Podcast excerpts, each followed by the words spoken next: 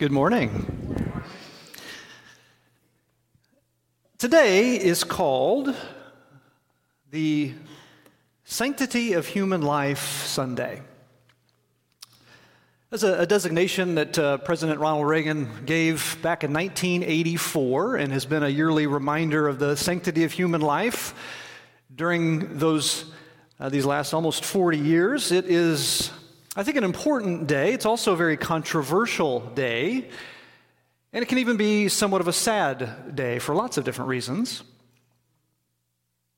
It's a day that reminds me of a quote I read a couple of years ago, and I want to read it in its full context.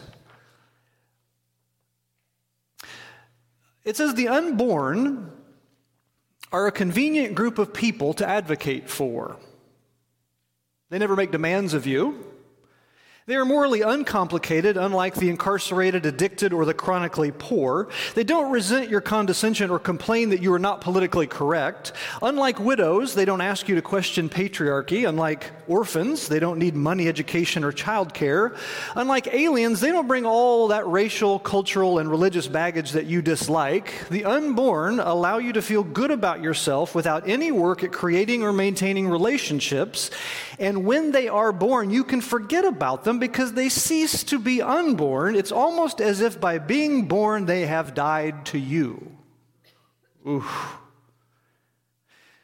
You can love the unborn and advocate for them without substantially challenging your own wealth, power, or privilege, without reimagining social structures, apologizing, or making reparations to anyone. They are, in short, the perfect people to love if you want to claim you love Jesus, but actually dislike people who breathe. Prisoners, immigrants, the sick, the poor, widows, orphans, all the groups that are specifically mentioned in the Bible, they all get thrown under the bus for the unborn. Wow. How does that strike you? Now, before you start seething with anger or ready to walk out, stick with me this morning, okay? I'm going to ask you to stick with me all the way through, all right? We're going to tread some extremely difficult territory this morning. In fact, you know, if you've got kids in the room and you'd prefer them not to wrestle with these kinds of things, we have kids' ministry down the hall. I'm sure they'd be happy to have you this morning. And I already recognize, already, that I am a middle aged man talking about these things, which makes me less than the ideal person and someone who lacks understanding, I'm sure. But stick with me. This conversation is necessary, even for a quote like this. Let me credit the author. David Barnhart wrote this on social media several years ago. David Barnhart, you might be surprised to know, is a pastor.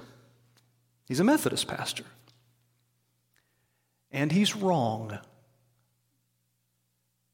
I mean, how can he not be wrong when we have come together in this place to worship a Lord who, as a baby, was nearly killed by a king?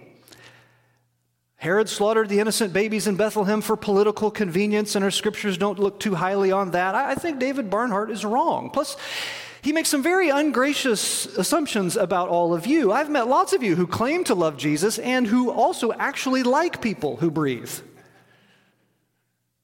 In fact, I, I, don't know that I've ever come across a, a pro life person in my experience who dislikes orphans or widows or the poor. Just the opposite. I've seen the, the compassion people have for the unborn pour over into compassion for other people.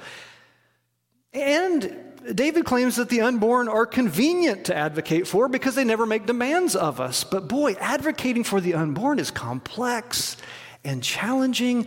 This is a child that is residing inside of their mother, and there are so many debates and, and, discussions about this, this person's rights and this person's rights, and there are uh, religious implications, there are uh, medical implications of decisions like this, there are a myriad of emotions and political perspectives for carrying a child to term or not. This is hardly easy, none of it's convenient.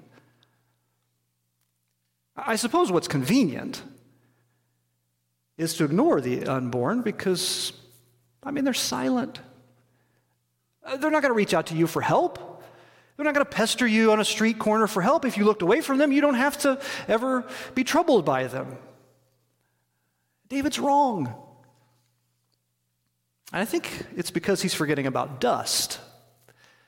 Uh, this month, we've been in a series highlighting the presence uh, that God gives us that we often overlook in our everyday lives, uh, including His very own presence in our life. And we've been looking at stories of goodness together, and we want to continue that through this year.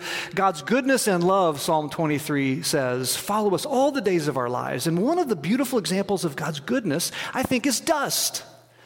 Now, you may not think so. Because anytime we think of dust and you notice it laying on your bedside table, you know, or your hardwood floor, what is it that you want to do? You want to get rid of it. So we vacuum and we dust and we swiffer and we sweep and we do all the things. Just get rid of it. Besides, you know, after all, dust is a, a kind of reminder about decay and about death. I mean, we don't want to think about this, but the cloud of particles that we so, see so beautifully dancing in the sunlight are little, you know, dust mites and dead skin cells and hairs. Gross, right? We'd rather just not think about it or death at all. It's not very convenient. But the second creation story in the book of Genesis, found in Genesis 2, points out something extremely, extremely valuable about dust, especially, I think, on this Sanctity of Human Life Sunday. Because in Genesis 2, starting in verse 4, it reminds us that our creation was an intentional act.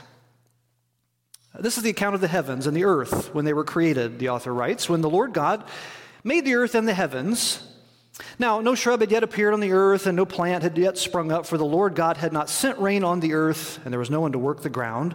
But streams came up from the earth and watered the whole surface of the ground. And then the Lord God formed a man from the dust of the ground and breathed into his nostrils the breath of life, and the man became a living being. The Lord God formed a man from the dust. God formed us. There were lots of Hebrew words that they could have been used to describe that process. They could have used the word uh, we translate to create, bara. Could use the word to make, asa, but the word chosen here is the word yatsar, which is a word in Hebrew that uh, focuses on the object that is being shaped. It is used throughout the Old Testament to describe a potter who takes a vessel of clay and, and shapes the clay into something intentionally. It signifies this act of creation was by design. God fashioned human beings intentionally. That was his deliberate creation. This was not an accidental one. And that same metaphor is used throughout the Old Testament. Job, as he spoke with God, said this He said, Your hands shaped me and made me. Will you now turn and destroy me? Remember that you molded me like clay. Will you now turn me to dust again? Do you hear the words? Shaped and molded and made. It's intentional. Or David would say it as well in Psalm 139 For you, God, created my inmost being. You knit me together in my mother's womb. God's act of intentionally creating humanity is seen all throughout. That is not the cultural story that is blaring from our news stations and our social media sites, is it? No, no. Humans, we hear, came about the, by the random accident of a chaotic cosmos. We're slapped together strands of DNA, accidental creatures in an evolutionary world. And I'm afraid that our worth has shrunk to the size of our convenience. I looked at the uh, Planned Parenthood website, and they list a number of reasons to guide a woman or a couple in making a decision to abort a child. I won't read them all. And again, there's so many reasons and thoughts that go into something like this. You, you can read them all if you'd like and decide um, if or which are valid in your mind. But I can, I can only imagine the, the incredible anguish of making such a decision. And, and yet, some of the reasons listed there just struck me. They just struck me. Here's, here's some of them. They're not ready to be a parent yet or it's not a good time in their life to have a baby, or they, they want to finish school, or focus on work, or achieve other goals before having a baby, or they just don't want to be a parent. Now, again, I can only imagine the excruciating challenge it must be of choosing to keep or abort an unborn child. It is a devastating life and death decision, and the choice to abort is one that about one in four uh, women in the United States will make by the time they're 45 years old. And if that's you this morning, if that's someone that you love, listen, you you are welcome here. You are accepted here. You are loved here. God's grace meets us all where we are. with whatever we struggle with. There's so many thoughts that go into this. But when I hear some of those reasons from that list, it seems to come down to one word in my mind inconvenience. The scriptures paint the picture of humans as intentional creation, but some, some in our culture have made the decision to abort a child as if humans were not an intentional creation, but an inconvenient situation. That seems to be the starting place of the uh, 2019 movie called the, the Peanut Butter Falcon. Did you see that one? It kind of reminded me of uh, Huck Finn on the Mississippi River. You know, it tells a story about a kind of a down and out orphan named Tyler, played by Shia LaBeouf, and um, this other guy named Zach, played by Zack Gottsagen himself. Zach is a 22 year old uh, with Down syndrome, and he is escaping from kind of a state run facility, and he hides himself in Tyler's boat as Tyler is kind of running away from his own mess that he's making in life. And at first, Zach is treated like an absolute inconvenience in Tyler's life. But as they make a run for it down the river away from the authorities, things begin to change. Now, I always feel like I need to tell you there's questionable language and there's rough edges all around the movie, okay? But it does tell a, an incredible story. It does a great job, I think, of calling into question our cultural assumptions about uh, people with Down syndrome or even children who are unwanted, like Shia's character. The movie kind of digs into their characters' aspirations and their dreams and, and seeing those things come to fulfillment. They, they struggle through plenty, but they also succeed and find love and even create a family. There's life in this story. And that life even poured out from the screen into reality. You see, Shia and Zach presented an award at the 2020 Oscars, and Zach was the first person with Down syndrome to ever have that honor. He entered the room in Hollywood to a standing ovation. And just tell me, you know, if he doesn't steal the scene here in this video.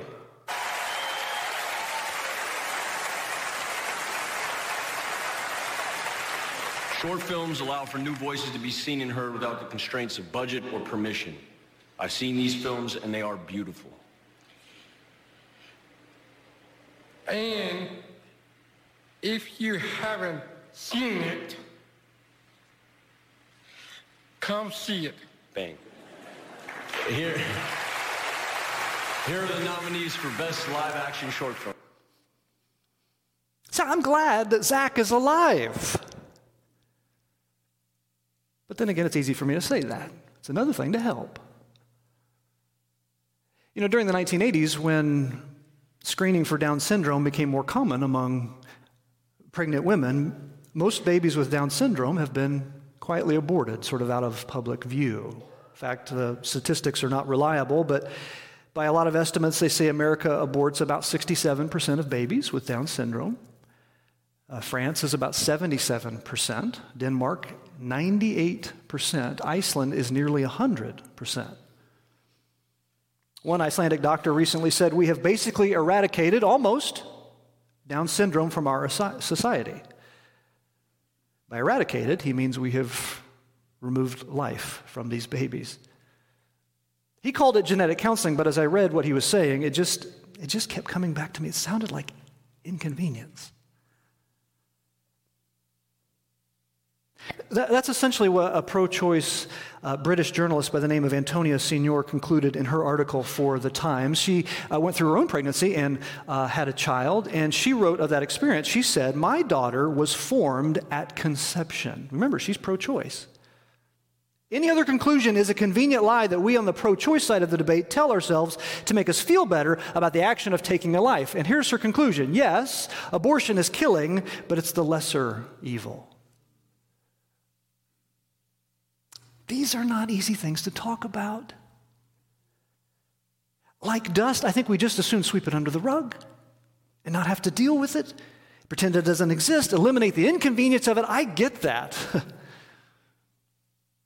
but like dust, we also need to remember God's creative, intentional formation with dust to make you and everyone you've ever loved. And I think that's worth fighting for. The unborn David said, or a convenient group of people to advocate for. They never make demands of you. No, David, he's wrong. Just ask the Hebrew midwives in Exodus chapter 1 who defied the orders of Pharaoh, put their lives at risk in order to deliver Hebrew babies when he said to kill them. They put their lives on the line because they dared believe in dust, that God intentionally formed this baby and this baby and this baby. And for them, any convenient, in, inconvenience was necessary to hold up the creation of human life. David's wrong. Pastor David Barnhart's wrong. But the bigger problem is, he's right. He said, You can love the unborn and advocate for them without substantially challenging your own wealth, power, or privilege. Rallying for the unborn can be a convenient excuse to avoid the already born but struggling people. The unborn won't ask you to help with their electricity bill this month or they won't force you to wrestle with whether you're helping someone or enabling them or trying to lift up a person with ingrained generational cycles of poverty so that they're begging you for rent money with one hand and in the other hand they have a $1000 cell phone and a cigarette dangling between their fingers. What do you do with that? How do you help it's tough it's big it's difficult it's uncomfortable it's, it's inconvenient David Barnhart is right because he remembered something about dust that I often forget that, uh, that Hannah sang in 1 Samuel 2 about our God who raises the poor from the dust and lifts the needy from the ash heap. Because you see, dust also reminds us that every person around you, everybody you know, was created intimately by our God. Genesis 2 7, the Lord God formed a man, think of this picture, from the dust of the ground and breathed into his nostrils the breath of life, and the man became a living being. Uh, do you hear how close this God gets when he creates humanity? The picture is he formed humans from the dirt. Our God gets his fingernails dirty. God the gardener puts his hands in the dirt to create humanity. He's quite willing to come so close, no matter the mess, to, to be with you. God is not afraid to get his hands dirty, to encounter inconvenience, to build someone up, or listen, to rebuild someone. Even you, even me, no matter our sin. Now, in some creation stories of other ancient cultures like Egyptian or Akkadian, they had a different picture where the gods created humanity out of clay. And you can kind of understand that picture. You know, I think a lot of us, with enough practice, we could make something that looked like a human out of soft clay with, you know, enough time. But you can never do that with dust. I mean, the most beautiful thing I could create out of dust would be a pile, you know? And even that would blow away with the next strong breeze. So, so just imagine the, the, sort of painstaking detail and close proximity of a God who's taking bits of dust and putting it together to make a person.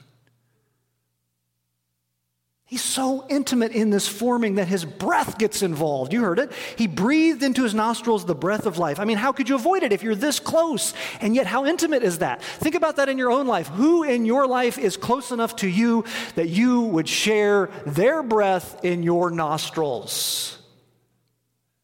Now you're really uncomfortable. Gross. Nobody. Maybe, you know, as a kid, your, your parents or your caregivers, you know, giving you those butterfly bedtime kisses, you know, you're sharing breath with each other. Or maybe you've got kids of your own or grandkids and you take a nap on the couch and they're laying on your chest and their head is right there and breath to breath. Maybe your spouse, you share breath with your spouse, usually in the morning when you wish they were not breathing in your direction. Maybe it's your own elderly parents these days that you're, you're serving them, you're leaning over to help them face to face, breath to breath. I mean, is there an image that's any more intimate than that? God breathes His breath, His life into us. We share His breath. And so does every person that you ever meet, every last one. The CEO and the unemployed, the Panther Creek homeowner and the homeless, the athlete and the handicapped, the, the, the, Harvard grad, the uneducated, the Powerball winner, and the poor, people of color, an old white man like me, liberals and conservatives, St. Louis Cardinal fans, and St. Louis Cardinal fans. All right, Chicago White Sox fans too. I got that's fine.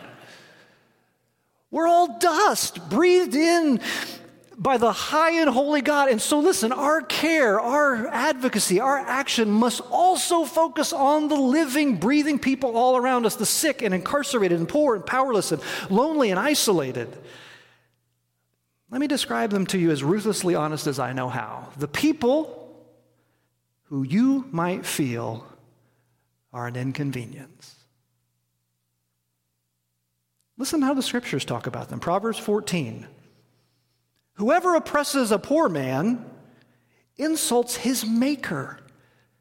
And he who's generous to the needy honors him. How we treat the people God intimately made is how we treat our God. Or Isaiah, when the poor and needy seek water and there is none and their tongue is parched with thirst, I, the Lord, will answer them. I, the God of Israel, will not forsake them. God cares for those he intimately made, so should we. Or this long passage in Matthew 25 always is chilling for me. Jesus said, When the Son of Man comes in his glory and all the angels with him, and he will sit on his glorious throne, and all the nations will be gathered before him, and he will separate. Uh, people from one another as a shepherd separates the sheep from the goats. He'll put the sheep on his right and the goats on his left, and the king will say to those on his right, Come, you who are blessed by my Father, take your inheritance, the kingdom prepared for you since the creation of the world. For I was hungry, you gave me something to eat. I was thirsty, and you gave me something to drink. I was a stranger, you invited me in. I needed clothes, you clothed me. I was sick, you looked after me. I was in prison, and you came to visit me. And the righteous will answer him, Lord, when did we see you hungry and feed you? Or thirsty and give you something to drink? When do we see you a stranger and invite you in, or needing clothes and clothe you? When do we see you sick or in prison and go to visit you? And the king will reply, Truly I tell you, whatever you did for one of the least of these brothers and sisters of mine, you did for me. Dust is easy to overlook and it is so inconvenient. but maybe it's one of God's good gifts to us. Maybe it reminds us of God's intentional and intimate formation of each of us, even the least of us. The least of us, like the unborn? Sure, yes. A million times, yes. But also every single life.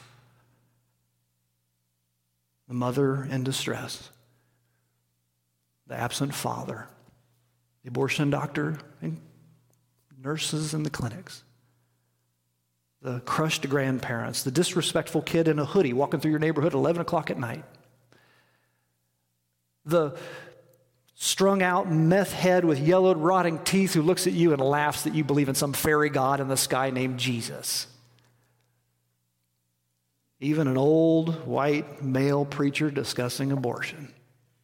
Every life the loud and profane, the livid and crude. What are you going to do with all this dust in your life? You going to sweep it under the rug? Or are you going to do something that's inconvenient? Will you this week do one thing that will promote life? Maybe for you, that means praying at an abortion clinic or volunteering at the First Step Women's Center to help women in need. That's good. Maybe for you, that means mentoring a young man at the outlet or reading for a child at Black Hawk Elementary School. That's good too. Maybe that means for you going to a nursing home and caring for a resident there, or going to a prison and visiting someone there. That's really good. In fact, isn't that what God said when He focused on the dust? God saw all that He had made and it was very good. You know, maybe I should thank Pastor David Barnhart for reminding us of all of this with his ridiculous and overstated and yet also true social media post. In fact, I may have to dust that one off again sometime. what do you think? Father, it blows us away that from the most rudimentary elements, you brought us together and you pulled us into this place and you filled us with your breath and your spirit, and it's all beyond what we deserve.